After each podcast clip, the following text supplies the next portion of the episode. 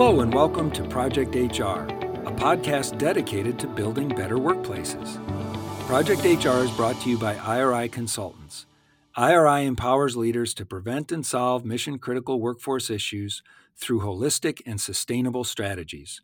For more information, you can visit IRI at iriconsultants.com. I'm Jay Kuhns, Vice President of Strategic Planning at IRI, and your host for this episode of Project HR. Today, I am so excited to share IRI's latest development our acquisition of nationally recognized human capital management consulting firm, People Results. Together, IRI and People Results bring nearly 60 years of experience in helping organizations build capability, improve employee engagement and performance, manage change, strengthen communications, maximize talent, and create positive, productive workplaces. Today, we are joined by Sheri Browning, Managing Director of People Results at IRI. Sheri and I thought it only fitting that in this episode, we explore change management through the lens of mergers and acquisitions. Sheri, welcome to IRI and welcome to Project HR. Thanks, Jay. I'm super excited to be here with you today. And I'm super excited you are too. Uh, so let's dive right in. So, change management was an important part of your work at People Results, and it'll continue to be an important part of what you do here at IRI. But let's start with the basics. What is change management and how do you approach it? Oh, Jay, I love this question. I actually get this question quite often from friends and family and clients that are trying to understand what it is that I do all day. Um, change management is really all about driving adoption of something new. So that Mm, new might be a system, it might be a change in a process, it might be a different behavior that you're trying to drive within your mhm, organization. It could even be something pretty big, like a change in structure or business strategy. There's really a very structured methodology that anchors change management, and we really approach it on two levels. So, the first is really a very strategic lens. So, that strategic lens is what are you trying to accomplish and what changes do you need to drive to be mhm, able to accomplish that business objective, right? So, what mhm, outcome are you looking for? And the strategy piece of our work with change management is super essential. Um, but it's not enough because you also have to work at a very practical level too. So, while there's a really great methodology that we use in doing change management work, um, and there are many different methodologies that we leverage, the practical piece of it is essential. So it's using things like engaging the right stakeholders, um, putting an effective communications narrative together to tell your story and get mhm. people to buy in and visualize what you're trying to do. And there's other pieces like training that are part of change management. Those are kind of what I call kind of quote unquote traditional change management. But Mhm. change management is really much more than that. It's actually going beyond some of those basics to be able to try to identify and mitigate resistance to change. And at the same time, drive adoption of whatever it is that's new that you're that you're trying to do. So it's very customized to the to each situation that we work on uh, with our clients for that reason. There's so many pieces to that, and as an old HR person, I'm I'm thinking about disruptors that could get in the way or where there might be some resistance. Could you describe what you see in terms of what causes a need for effective change management? Yeah, that's another great question because change is all around us, and the pace of change for most organizations and most leaders really feels like it's been on an accelerated path and is continuing to accelerate, right? Um, Mhm, some of the most common types of changes are really organizational, like things, you know, things like re- restructuring your functions, maybe um, changing the way certain jobs work or teams work so, for example, one very common area that we get involved in is big system changes. So, um, when companies are trying to maybe move away from legacy systems that they've sort of band aided together for years and move to a new platform for like an ERP system, for example, something like hmm. Oracle, we get involved in those kinds of changes because you need your people to not only know how to use the system, but be able to drive new kind of ways of working with the system. So those systems implementations really change those processes and ways of working. You have to be very intentional to create the right awareness within your organization and mm-hmm. educate your audience to drive that behavior change. I, I think there's also a lot of change that I'm seeing with clients is being able to manage big shifts around processes. So, if you have an operating model that you're used to working within, and you're changing something about the way you work and about how operations are driven, whether it's process change or not, those are some examples of mm-hmm. big organizational cha- changes. Um, we also see a lot of companies that, again, are having to accelerate the pace of defining a business strategy uh, that mm. encompasses some pretty major objectives that would change. I mean, companies are just having to be more ag- agile than they ever really have. Um, and really, the the task of operationalizing a business strategy change it can't take forever. I mean, companies are looking for more right. immediate results, right?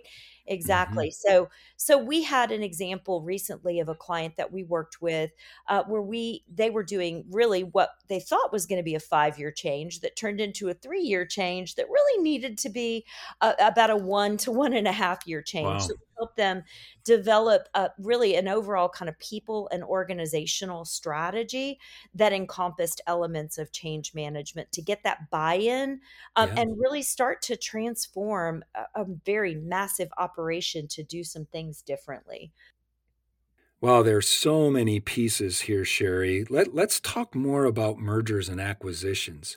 What kinds of disruptions does that create? And what is the impact of people when this isn't done well? That is another great question because if you think about all the things I talked about, uh, mergers, acquisitions, divestitures, that's all of those disruptions plus more, right? Um, it really mergers and acquisitions especially there has to be a clear vision and a strategy aligned with why you're doing it in the first place. It has to be clear. You have to have a great comprehensive communication strategy for example and a plan to be able to tell the story to get buy-in at every step of the way. And then there's things like harmonizing systems which is a massive undertaking when you're talking about a merger, for example, mm-hmm. right?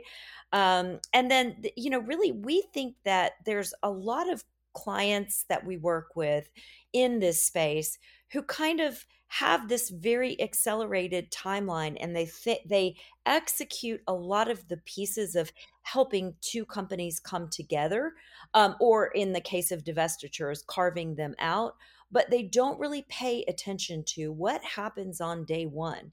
How are these two companies expected to operate? So, you know, making sure that there's an effective change management plan to help people be productive on day one where there may be a lot of things that stay the same, but there are some new things that will happen is essential.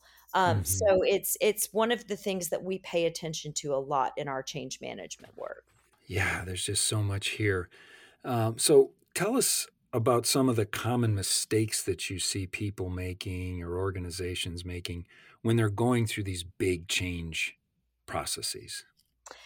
That is another great question, Jay. I think, you know, most commonly, probably the biggest mistake that we see that companies make is kind of having this field of dreams uh, vision, which is if mm. we build it, they will come, right? Yeah. Which, Yeah. again, vision is very important, but you have to tactically have a great plan to proactively manage the change from beginning to end. There's also, uh, in many cases, a very legitimate business driver about wanting to go fast and get something implemented quickly without looking at the downstream implications of that. How is that going to change the way mm-hmm. you operate or how your processes work or even the jobs that people have? And then I think the other part of it is uh, back to the Field of Dreams analogy for those that remember that movie. There's a little bit of um, executive leadership communications around any big business transformation, including mergers, that's eh, where executives sort of think, hey, I've explained this once. People should Mm, get it.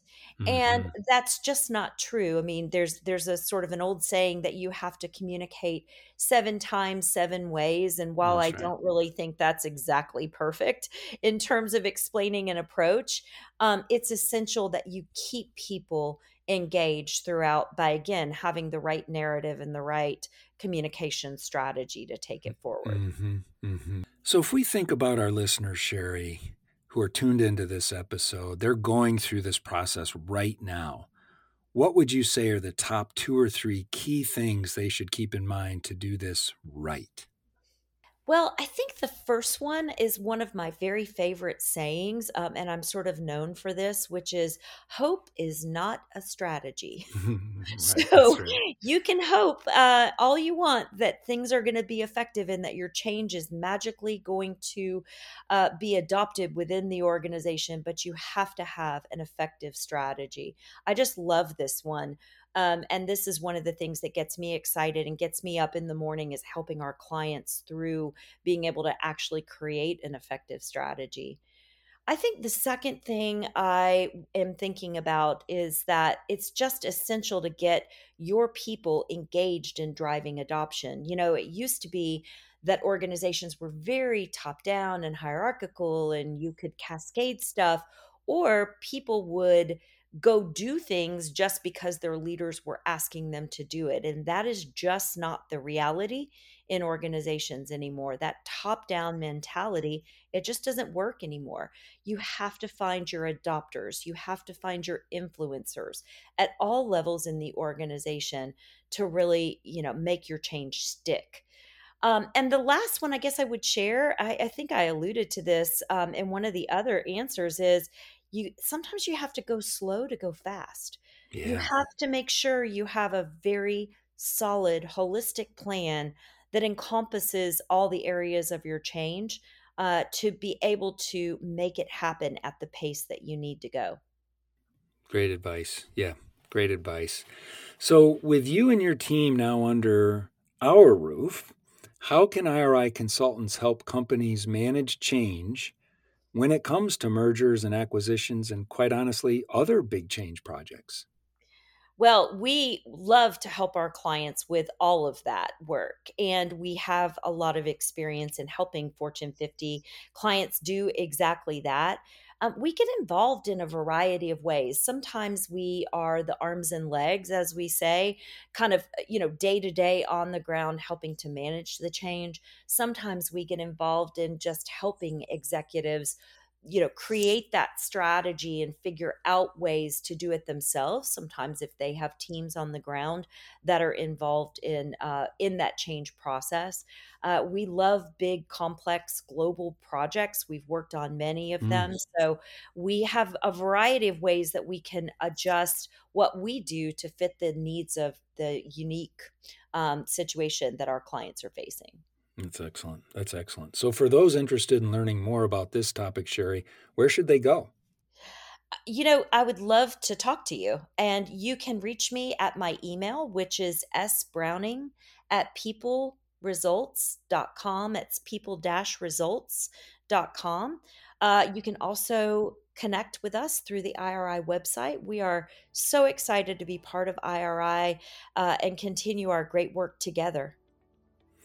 And of course, listeners can always reach out to me as well at jkuhns, that's the letter J, K U H N S, at iriconsultants.com. Sheri, thanks so much for joining us today on this week's episode of Project HR. Oh, it's been great, Jay. Thank you so much. And to our listeners, once again, thank you for tuning in. Don't forget to subscribe to Project HR. A new episode posts every other Thursday. And as always, feel free to drop us a line at projecthr at iriconsultants.com or leave us a review and a handful of stars wherever you get your content. That's all for this episode of Project HR. Let's make it a great day at work.